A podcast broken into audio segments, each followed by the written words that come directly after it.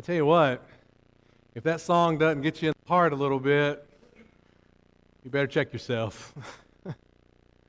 this morning we're going to be looking at a, a, story of Jesus, a very familiar story, uh, probably one of the most beloved of all the stories that Jesus told. A story of two boys. One boy, he was the younger of the two. He was ready to leave home. We don't know why. We can only speculate. Just a story.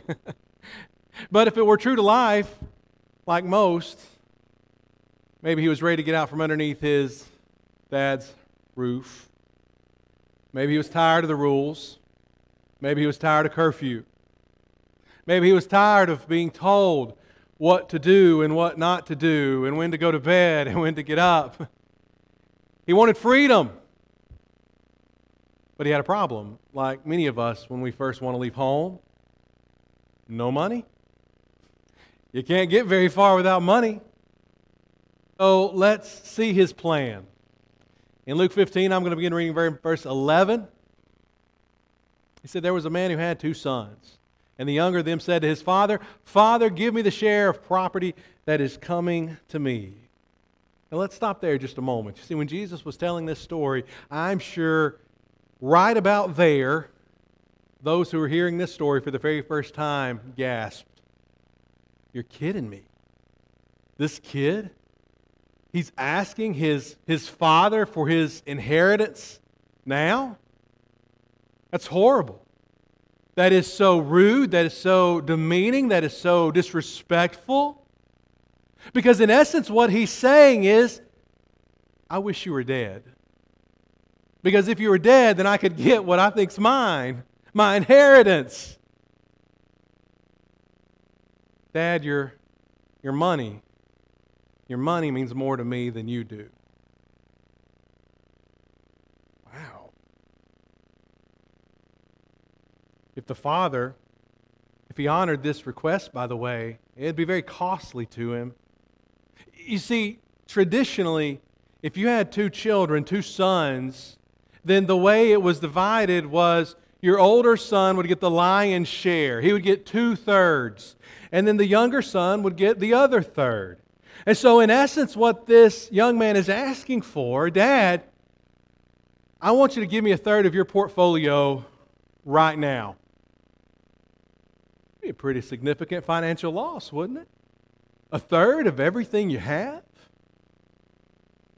But it didn't just stop with that financial loss there would also be a certain emotional loss tied into this because, again, in the ancient world, man, for a man, so much of who he was, so much of his identity was wrapped up in his land and in his possessions. It was even a part of the status that he carried with the community. And suddenly he's about to have a third less than what he had before. Dad, Dad, I want you to tear your life apart for me. That's what I want. I want you to tear your life apart for me so that I can go do what I want to do where I want to do it. And I don't have to stay here with you anymore. That's what I want, Dad.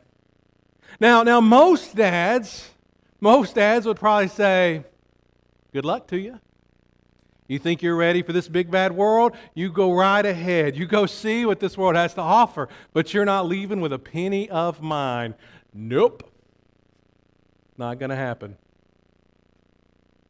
But this father, he gave a very unexpected answer, didn't he? It says he divided his property between them.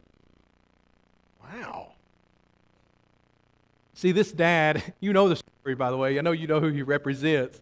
He represents God the Father. And you see, what does it tell us about God the Father? It tells us He loves us so much, He's not willing to even stand in the way of our free will. That He loves us so much, He's not going to make us do what He wants us to do. Could God control us? Absolutely. He is all powerful. Could God keep us at home if He wanted us to stay home? There's no doubt but he loves us too much for that. It breaks his heart. He doesn't want to see us disobey, he doesn't want to see us walk away. but He'll let us. He'll let us if that's what we choose to do. He's not going to stand in the way. This son, this son, his father has sacrificed so much for him. But as soon as he has cash in hand, he's out the door. Not many days later, the younger son gathered all he had, took a journey to a far country, and there he squandered his property in reckless living. Why? Why would a son, why would a daughter, why would anyone whose, whose parent has sacrificed so much for them, has shown them how much they love them, why? Why would you take the money and go steal? It's because this young, this young man, he suffered from a problem many of us suffer with from time to time. Deep down, he felt like he knew what was best. Deep down, he felt like he knew what was best for his life in that moment, and nobody else could tell him any differently. And sometimes we struggle with the same thing. Sometimes we struggle with a mentality that says, I'm going to do what I want to do. I'm going to live how I want to live. This is my life. I've got to be me and you can't tell me to, to do any different. Nobody knows me better than I know me. That's a lie, by the way.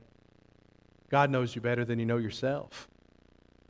Listen to how the psalmist would describe it in Psalm 139, beginning of verse 1. Oh Lord, you have searched me and known me. You know when I sit down and when I rise up. You discern my thoughts from afar. You search out my path and my lying down are acquainted with all my ways. Listen to this. Even before a word is on my tongue, behold, O Lord, you know it all together. Even before I say it, you know. You know me. You know me better than I know myself. God created you. God gave you life. God knows your emotions. God knows your feelings. God knows your plans. He knows your purpose. He knows you better than you know yourself. But we have a very hard time accepting that truth. We think no one, no one knows me like God knows me. So then there's this allure of a far country. Far country is hard to resist. The far country is, is very appealing to us. The far country is, man, it's a place that you can go and you can have an amazing time outside of Christ and you can really experience everything that this life has to offer, man. At far country is out there. But be warned be warned before you go to that far country that, first of all, once you go there, it's really hard to leave. You see, there's a lot of people in this life, there have been a lot of children of God throughout life. They just want to experience what the world is experiencing. They just want to try it. Just want to dabble their, their toe in it a little bit in the world. And so they begin to experiment with various sin. And inevitably, inevitably, they end up staying in that far country much longer than they ever intended. Because you see, we just sometimes we, we can't begin to understand how powerful the allurement of Satan really is, how powerful temptation is, and how deeply we can find ourselves entrenched in it. Sometimes looking up and going, I don't know how I got to this point in my life. I remember being back over here, and I don't really remember how I got over here. I don't really remember how I got so far removed from God. Man, I've been here a lot longer than I ever intended to be here. It'll also bankrupt you. Yeah, it may take your money, it may bankrupt you, your money. That, that's possible. But it may also bankrupt you of your, your marriage. It may bankrupt your family. It may bankrupt your self respect. It could bankrupt your career. It could bankrupt these and so many other things. Above all, it could take your soul from you. You could lose your soul as a result of being and staying lost in this far country, everyone pays. I don't want you to think for one moment that you can venture off into this far country and there will be no consequences. There will be no payment received. There will be. There always is. Whether in this life or more tragically in the next. There will always be payment rendered for time spent in that far country. When you're in that far country, it's a, it's a very lonely place to be, especially if you find yourself in need. And that's where this young man found himself, isn't it? When he had spent everything, a severe famine arose in the country, and he began to be in need. So he went and he hired himself out to one of the citizens of that country who sent him into feed into his fields to feed the pigs. He was longing to be fed with the pods that the pigs ate. No one gave him anything. This far country outside of Christ is a terrible place to be. It's a place where you're lost. It's a place where there there is no hope. Dwight was mentioning hope a minute ago. There's no hope in the far country. There's hope in Christ. When you find yourself, though, without hope, when you find yourself lost in this far country, Jesus is about to tell us through this story exactly what we need to do to come back to where the Father is, to, to find our way back home and the first thing that we're going to see this morning that we need to do is we need to recognize that being with God is so much better than being without God. Luke 15, 17 says, But when he came to himself, he said, How many of my father's hired servants have more than enough bread? But I perish here with hunger. You see, he had to hit rock bottom. He had to hit rock bottom before he finally began to look up. Before he finally looked up and realized, you know what? things aren't that bad at my dad's house. As horrible as I thought it was, as tired as I was of all the rules and of all the curfews and all the standards and all the chores, as tired as I was of all that, there's still life there.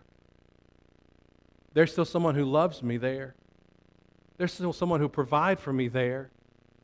There's still someone who will protect me there. You see, as appealing as that far country may be, that far country is the land of death.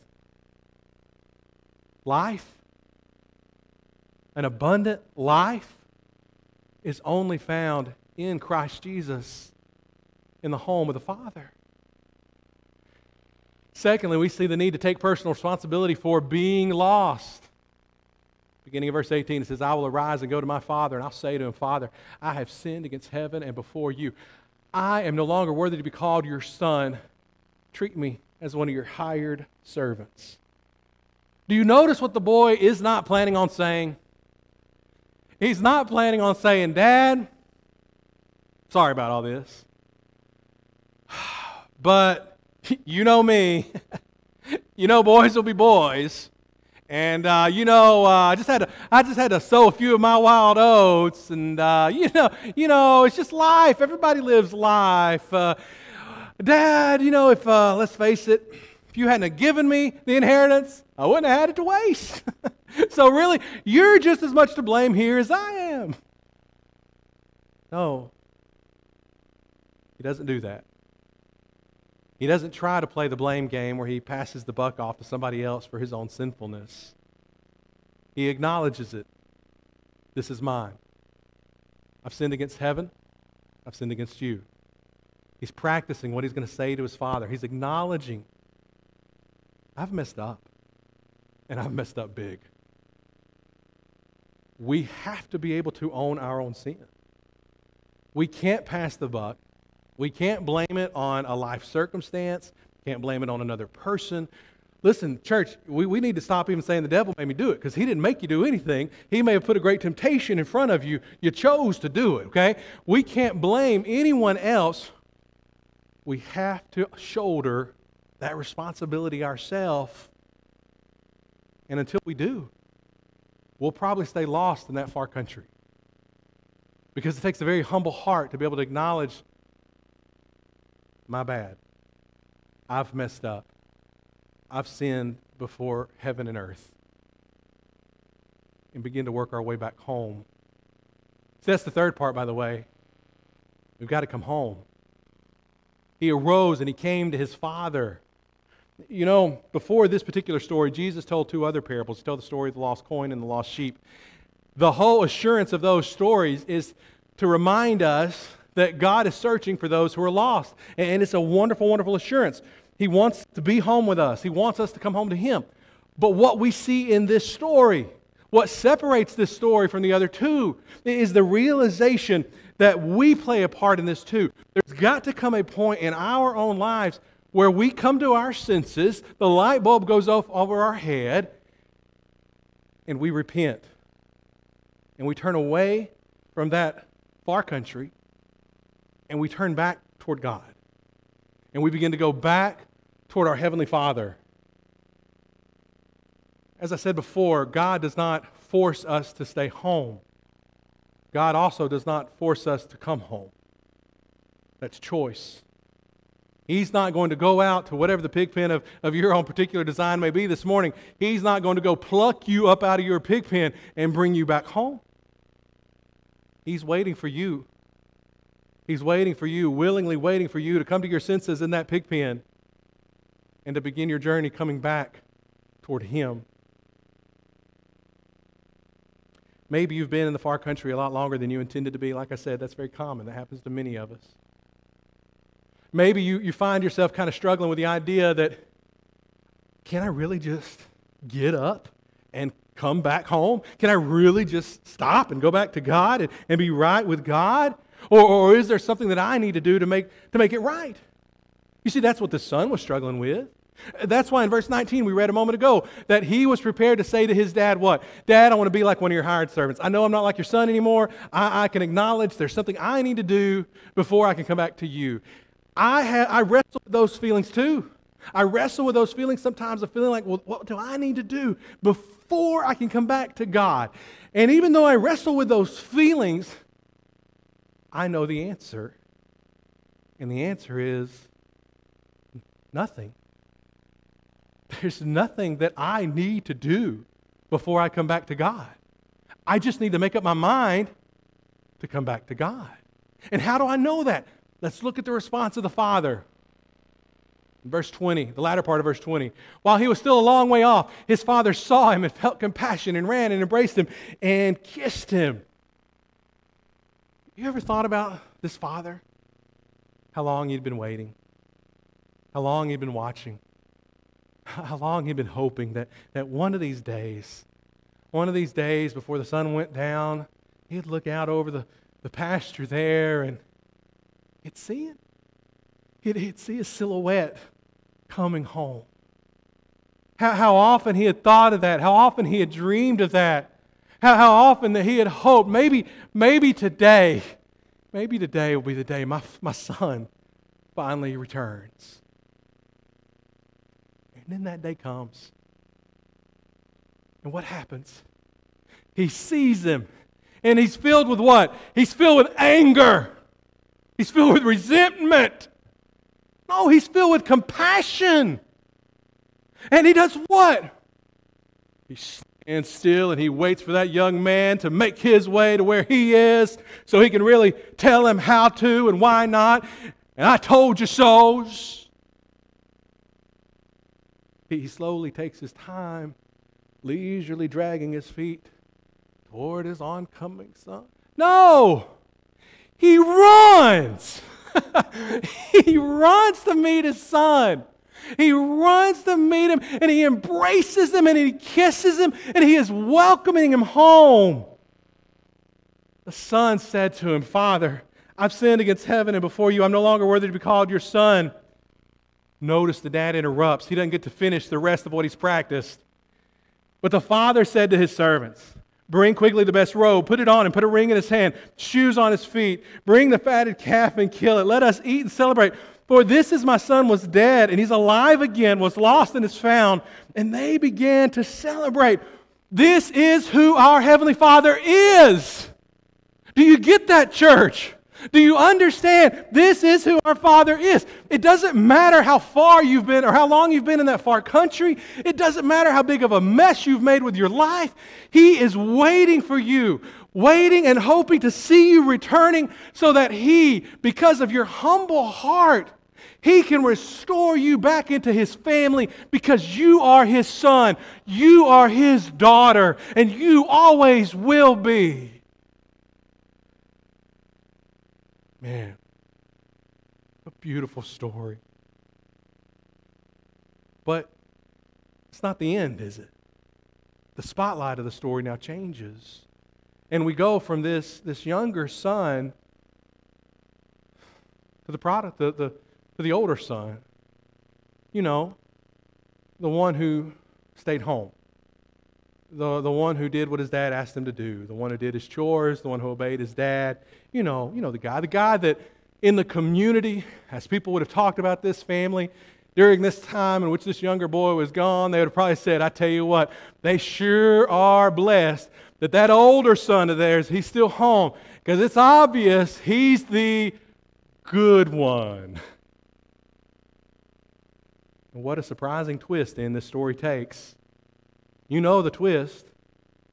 You know how all of a sudden we, we are faced with this reality that a, a person can be just as lost and they've never left the house as the person who's been away from the house for a very, very long time. You see, this older son, he didn't stay with the father because of the relationship he had with his father. Mm-mm. He stayed with his father because, just like his younger brother, he was more interested in what belonged to his father. He was more interested in the stuff his father had. He was more interested in, in the inheritance that would one day be his. It's just he chose a different way to go about getting it. He chose what some would deem obedience, while his younger brother chose what some would deem rebellion. This greed, and that's what it really was, by the way. This greed for his father's inheritance, it, that's what caused him to lose his cool when he came up and he saw this, this big welcome home party taking place for that, that younger brother of his who came home broke Let's read it together. Now, his older son was in the field, and as he came and drew near to the house, he heard music and dancing. And he called one of the servants and asked what these things meant. He said to him, Your brother has come, and your father has killed the fatted calf because he has received him back safe and sound. But he was angry and refused to go in. His father came out and entreated him. But he answered his father, Look, these many years I have served you. I never disobeyed your command, yet you've never even given a young goat that I might celebrate with my friends. But when this son of yours came, who, who was devoured your property with prostitutes, you killed the fatted calf for him.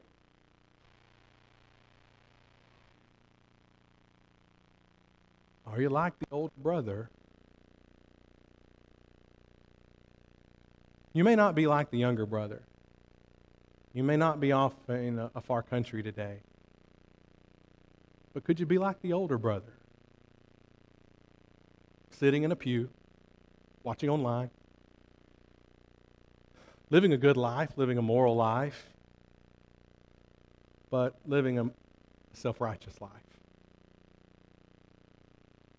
It's easy, I think, to know when you're in the far country, right?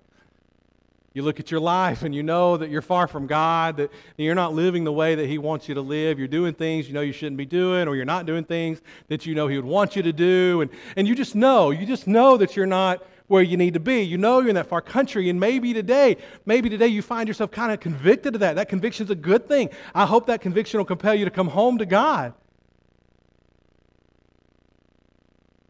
That's easy to see.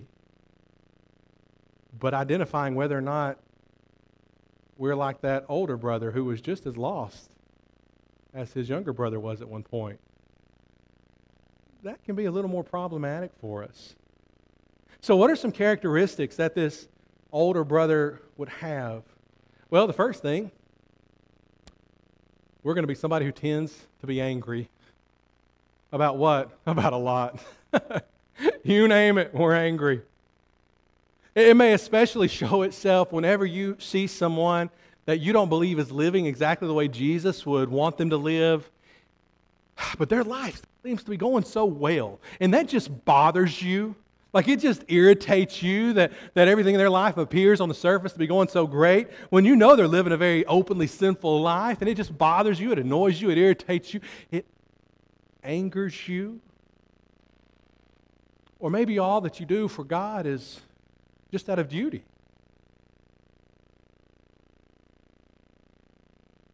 I go to church. I read my Bible. I volunteer to serve in a ministry. But there's no joy.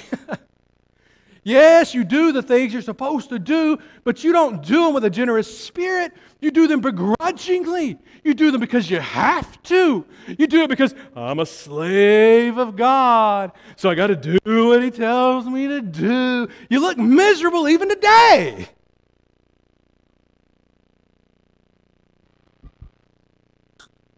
You take great pride in your morality. You're, you're a good person. You're a very moral person. And you've convinced yourself that the blessings of God in this life and in the life to come, God owes you because of how good you live your life, because of how moral you are, because of how obedient you are. You deserve what He's going to bless you with. You take great pride in that. You're quick to point out the, the failures in other people. You're quick to point out how, how unworthy other people are. And did you see what so and so did? Have you heard how so and so is living? It's very easy to point out the faults and the failures of other people, isn't it? Sometimes that, that comes far too quickly for us. Dad, she spent, he spent all your money on prostitutes, and you're going to celebrate him. Mm.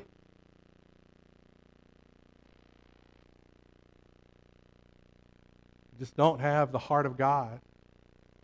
And what I, what I mean by that is you don't, frankly, you don't care about lost sinners. You don't care about searching for them. And, and nor do you rejoice when a lost sinner is found. You're just kind of here. You just kind of simmer, simmer almost in a frustration when you begin to accept how much God really does love those who are outside of Christ, how much He still loves those who are, who are not yet a part of the church. It just bothers you a little bit to think about how much God loves them because you'd much rather talk about the day when God will judge them.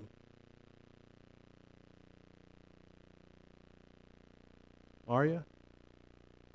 Are you more like the older brother? Or are you off in that far country? Notice what the father would say. He said to him, Son, you're always with me. All that's mine is yours. It is fitting to celebrate and be glad for this. Your, your brother was dead and is alive. He was lost and is found. Small, quick thing to notice about the story before I close. In the story, we know the younger brother came home. We don't know what the older brother did. We don't know if he listened to the advice and the will of his father. We don't know if he repented of his own self righteousness. We don't know. And maybe that's kind of open ended, so we'll do a little bit of self examination and figure out what we will do with it. You see, coming home is, man, so important. It's essential. Maybe. Maybe you're like that older brother. And maybe you can start to see that you have followed God for all the wrong reasons You've been following him for what he'll give you in return instead of following him for what he's already given you. He's already made you his son. He's already made you his daughter. He, he gave the life of his only begotten. But, but you're following him in hopes he's going to bless your life physically on this earth. And you're, you're following him in, in hopes that he'll simply keep you from hell instead of just wanting to have that right relationship with your Heavenly Father, filled with gratitude because of what He's already done for you. Not, underline that, not because of what you hope He will do for you. Because that's the mindset of the older brother. So maybe you have that mindset. Maybe that's something that you need to make right today. Or, or, maybe you find yourself off in that far country and you have indeed been there a lot longer than you ever intended. And maybe a part of what's kept you so far removed from God for so long, you've just been trying to figure out what you need to do, what can you do to finally make everything right before you come back to God. Just come back to God. Just, just come, make up your mind, just like that prodigal son did. Come to your senses and say, you know what? It is so much better at home with the Lord than out here in this far country. This far country is ultimately going to be my death. But at home with the Father, that, that's where there's life. If we can help you come home today, won't you come as we stand and sing?